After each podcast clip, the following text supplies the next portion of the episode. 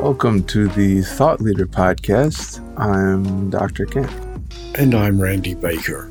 And on the Thought Leader Podcast, we search the world for interesting and fascinating and sometimes remarkably smart guests who are going to challenge the way you think. They're going to inform you of things that you may not have thought about. And they're going to ignite your imagination as we discuss all sorts of topics. All right, without further ado. So, Ran, I'm very curious to talk with you, an artist, about one of my favorite words, chiaroscuro like the light and dark play. So what's what's your feeling? I mean, you already asked me about my lighting. What's your feeling about space and chaos or noise and the signal through the noise or light and dark? Noise and the signal through the noise. I, I like the sound of that. Um, but yeah, I mean, certainly you can't have one without the other, right? Without the light, you can't have the shadow, you can't see uh, the form. But I'm trying to where you're going with the chiaroscuro uh, reference, though. I immediately think of painting because I'm a painter and artist, and I work in charcoal and paper, and so achieving that effect is something certainly that I've studied. But uh, yeah, just thinking about it in that broader term of light and dark, and how it affects our moods and our days, and where that takes us, and and the fact that uh, many of us have a pers- one personality during the day and another at night. It's you know the day is work and the night is play, or maybe the reverse for some people. yeah, then yeah, why not, right? So so to kind of lead that into the rational, I always start abstract, but sure. How would you compare that sort of world of light and dark, artistic stuff? how do you pull that down into the data world and into the business world in your own life and work? So, actually, my career arc kind of does follow that in a way. As I began my first agency in 97, and I ran that for 12 years, it was a full service agency and very much focused on creative and more of the intangibles. So, definitely strong messaging, great design, uh, we wanted to create beautiful websites, all, all of that. And I started that in 97. Metaphor Studio was the name of it. But uh, throughout my career, then, you know, technology has advanced to the point where we can track everything now. And so the art became more of a science. And so one of the things that kept me interested in marketing, coming from an art background, I had originally gone to school for illustration, did some work with the New York Times Book Review and that kind of thing. But the ability to begin to track behaviors. And I think it was the behavior part that interested me the most about the tools that have come about in the last 10 years, let's say, in terms of real tracking and, and the way the data can talk to us and tell us, inform the creative and the marketing much more. That's really what has caught my attention. And that's where I've gone from kind of this really colorful creative world and approach to really the more black and white of let's let's look at the data, see what it's telling us. What other things can we put in place to read more data to create a fuller picture? So, and then I, I work with clients that do things like psych, psychographic segmentation, and you know, really seeing how they're in their case they uh, have identified five different personality types for patients, and they're able to get them to to do things that otherwise they wouldn't do. Take their medicine on time show up to clinic visits that they weren't showing up to before by speaking to them in their specific personality. And it's through a process that they've been able to identify through data who these people are and they can literally map out the country and tell you where certain personality types live and that sort of thing. So really interesting. One could say you are you're into uh, uh, there's a dad joke coming here. Uh, one could say you're into psychographics and psychographics.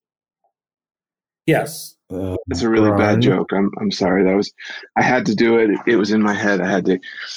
So, but let's lead let's have that lead us into the rational. So if I point towards Randy and say, "Hey Randy, Ran is the example of amazing pricing. I'm not sure if he's willing to chat with us about it, but I'm pretty impressed as as to kind of how he's laid out his his business model.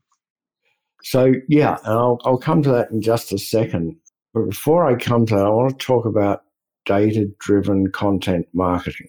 And I'll tell you a little story. A, a few years ago, I started working with a company who assured me that they were a data driven company and they collected every piece of data they could possibly collect and it sat there. And somebody would come along and look at it and say, I think this means that we should be doing X. They had no idea. And every company I've spoken to that talks about being data driven are not data driven at all. They're interpretive driven. And it's two very different things. It's one is the collecting of the data, and there was no guarantee that their data was collected from the right place. The second is how do you interpret that data to tell you what to do? So you talk about data driven content marketing, which sounds fabulous. What does it mean? Well, in regards to the content, we actually use the content and measure the behaviors related to the content and match those with the desired prospect that we're looking for. So for those that come through and they do the things that we want them to do, they read the blogs, they download the white papers or the guides, they uh, subscribe to the things that we want them to subscribe to if we're doing our job right, we're creating the content that is specific to them. So other people really shouldn't find an interest in it. It's probably over their heads or so specific around a particular job type that they wouldn't even really know what it means. So if it's the right prospect and you're using the right content, then you can begin to see a model where they consistently follow through the funnel and do the things that you want them to do if it's well designed. And so, what we like about that is that we can then repeat that by focusing on content that is showing those results versus the content that may be drawing in people who are writing a college research paper on that topic or because then you know that you're absolutely missing the prospect and you're just you know educating people who have no idea and aren't going to be intent on buying right so that makes sense. So you're starting, you're designing your, your content design process starts from what is the behavior that you want the person to take. It does. And it's based upon that ideal customer profile. So right. it's the buyer persona. Because so much stuff I see out there is, and stuff people are, are trying to measure is based on a single action. They they want people to get a like, or they, they want to they want to get a click, or they want something, but their targeted messaging doesn't drive necessarily towards that thing. So you take it that step and and create the messaging to induce a specific behavior. And and ours is a longer view. So as we're creating the content, one of the things I'm adamant about is that we're creating real information. We are not creating content for content's sake or just to load it up with SEO words. We're actually right. Solving pain point problems of that prospect. So when they they put the effort in to search on something on Google and they find our link of our client's content, they, they're actually solving their problem and they see that our client provided them that information to solve the problem. So to me, that validity creates the authority and the thought leadership from the client being the expert and really establishes that in their minds.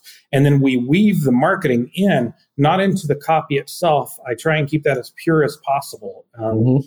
and fact based as possible without the fluff. But then we adjacent, we put context in context, white papers, guides, case studies that might relate to, so that if they decide, oh, this was a great piece of content. I just learned something. Now, what else do these guys do? What do they have? What that kind of thing. Right. Nice. So I find it really interesting because there, there's a lot of people pretending to be or trying to be in your space. Absolutely. We, we get pitched like 20 times a day, uh, as does everybody else out there. And one of the things that they you know the, the current sales folk teach is to not put your prices out there. And yet you are quite expensive, and I congratulate you on your fee basis. I think that's you're in the right place. And you put them on your website. We do. What, what's your theory behind that? Because it's totally opposite.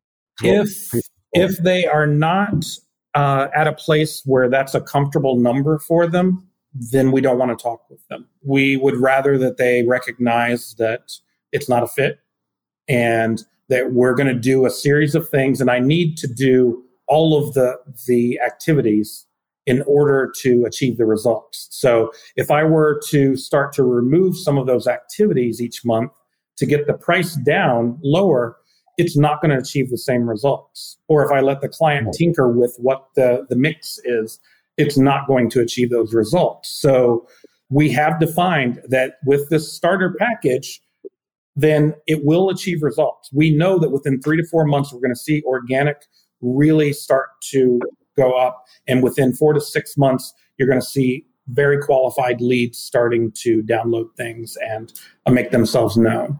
By six to nine months, you should be getting proposals and producing estimates, uh, et cetera.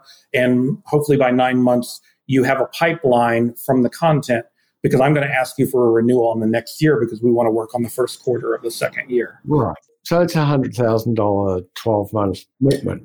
Yep. Before you really see results, but theoretically, I'm, I'm guessing most of your clients have really good margins and really good opportunity to. They do, generate. and I, you know, we focus on B two B, so the average contract size is rarely less than a hundred thousand um, dollars. Yeah, you know, we say your average contract size should be at least $50,000 if you're going to be producing content and investing in content because they're going to be doing more research when it's 50,000 and above. And so content really comes into play in that case, uh, where they're educating themselves and trying to make really considered decisions. So, do you have teams that, that write the content, or is that up to your clients? We do. We do. We we get the content researched and written we have a director of content strategy, and then we have editors that work with writers. And that way we can uh, source writers from many different fields with the great backgrounds, technical backgrounds, that sort of thing. Nice.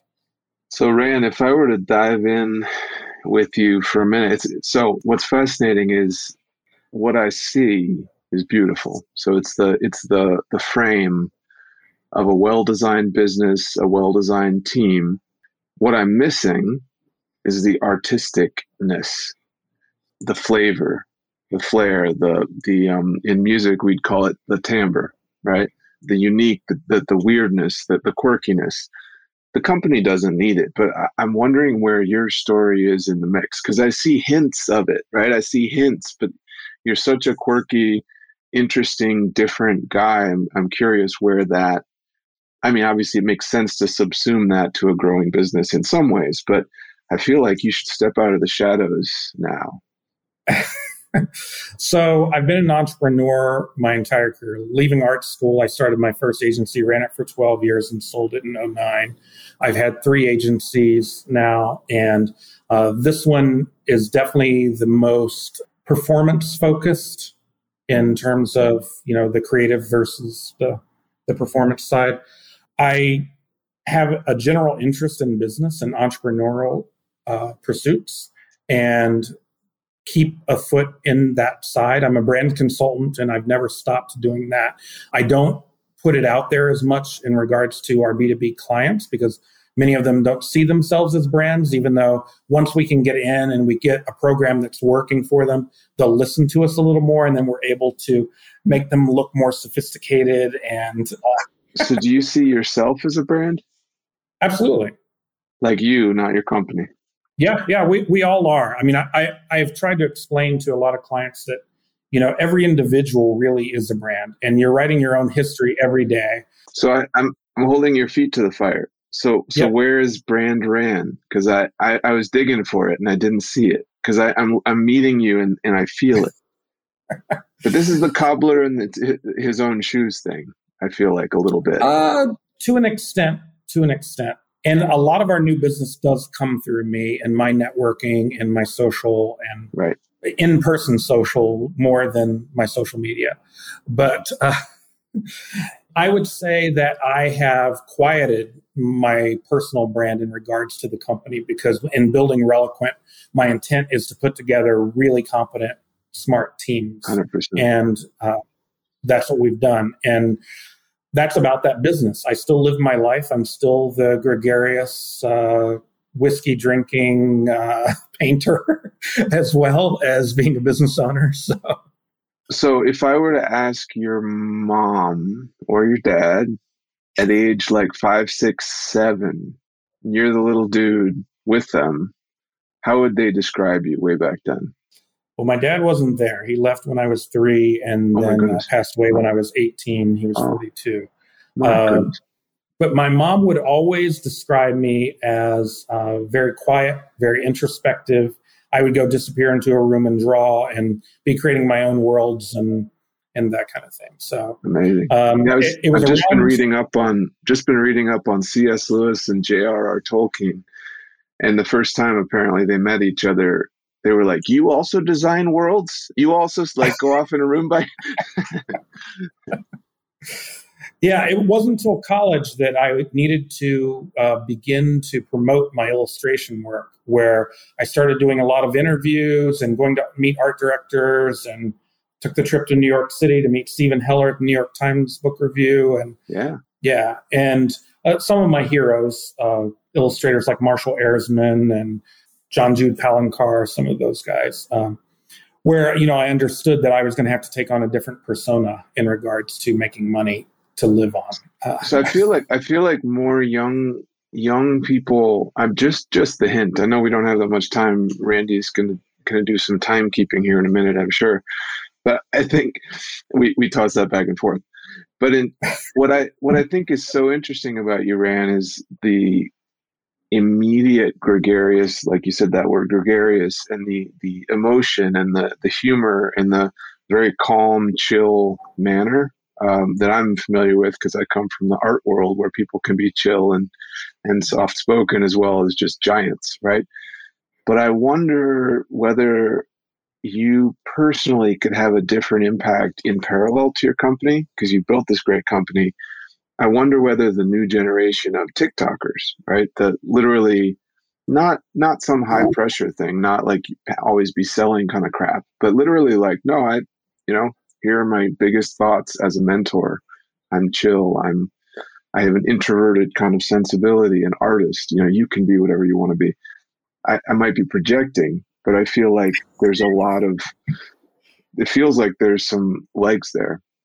Uh, I hear where you're going. I am actually an ENFP, as you uh, follow Myers Briggs, but. I had a I had a boss once who who would even um, give Myers Briggs to his girlfriends. So at that point, I kind of I won't tell you who. um, yeah, I, I think that um, reaching younger people through different media makes a lot of sense in terms of I do a lot of mentoring with young entrepreneurs and young marketers. And I, I like the one on one aspect more than I do. I, I've not been that concerned, I guess, with creating a brand of my my name or myself. I, I love to do the work. I really enjoy it. Like I love being a brand consultant and getting behind the curtain and and helping clients with their brand mantra you know, getting a company down to three words and then building out the brand manual and how they talk about the company. Those are are powerful things and uh, really enjoyable to me. I would love to see you build out a one to many, just a side project kind of thing, because I think you could inspire a whole lot of young artists and designers and wannabe entrepreneurs who are listening to too many hustlers. Yeah. So we, we are we are coming to an end of our time. Um, something I did want to say to you, Ran, is that when I was looking at your website and planning this this podcast and this interview and thinking about it, I had a totally different picture of who I was going to be talking to. Mm. I thought I was going to be talking with a you know, 30 something hustler who's out there trying to teach us stuff that he learnt in some six week program that he did, that he bought from some other 30 something hustler. And, and I was expecting to be able to come in and basically say, hey, listen, what gives you the right to do this? Which is something that I would love to do one day. And I haven't come across anybody yet who is falling into that category. But what, what came on when I first, when you first joined was, a really cool, warm, intelligent guy. And I got excited when I saw the easel behind you and the art on the wall because we don't see that very often. So I would love to know more about you and less about your business. And I think you would find that will drive more of the right type of people towards you. Just a closing thought. was me. that a, was that a dog sigh? that I heard? That was, that was definitely a dog sigh. I have two dogs. I have two dogs under my desk, um, and they're both freaking out because we've got thunderstorms coming through, and neither of them like it. So they they hide under my desk and make weird noises. So, so as a closing piece, uh, Ran, uh, we'd love to know you know where folks can find you, but I'd also love, as part of that, can you work into that that piece of art, so to speak, how you got your name, Ran, because it's a cool name. Mm. Oh yeah, so Ran comes from Randall. Um, that's my given name, but I didn't feel like a Randall. Um, I was called Randy as a kid, and I chose Ran as I was in college in art school, and decided that uh, I would rather Ran than Rand with a D on the end of it, even though that's more familiar to some people. It just felt pretentious to me. So Ran, I went with, and I I maybe it's the art artist side where I felt like I had the right to choose what people call me. So, so Ran, where can folks find you online? Uh, so the company is Relequint, relequint.com, R E L E Q U I N T.com. And my personal site for the brand consulting is ranmullins.com, R A N M U L L I N S.com. It's been such a pleasure chatting with you, and I can't wait to see what you do next. Great. Thank you so much.